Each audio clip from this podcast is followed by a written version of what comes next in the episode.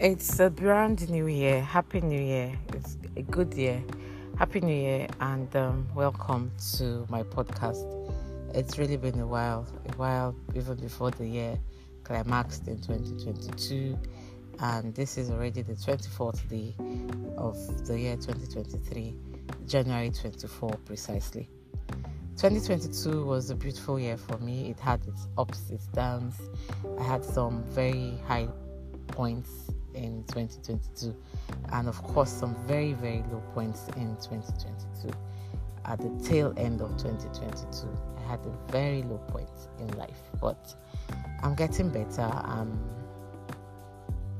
people ask, How are you dealing with what happened? How are you dealing with it? You're wondering what I was dealing with or what I am dealing with. Well, I just want to say that the best of us, the strongest of us, we get ourselves in situations whereby we need to come out and find our way back. And I'm finding my way back. I am still finding my way back. I'm not there yet, but I know that I will find my way back. I do hope that your year is going well and it's going great. And for those of you who make plans and make resolutions, I do hope you are going to keep to your resolutions. I don't do resolutions, I just plan to get better, learn from my mistakes, and strive for a better me, achieve more in my career, in my relationships, in my friendships, in my spiritual life. I just try to be better. Uh, this is just a podcast to say Happy New Year.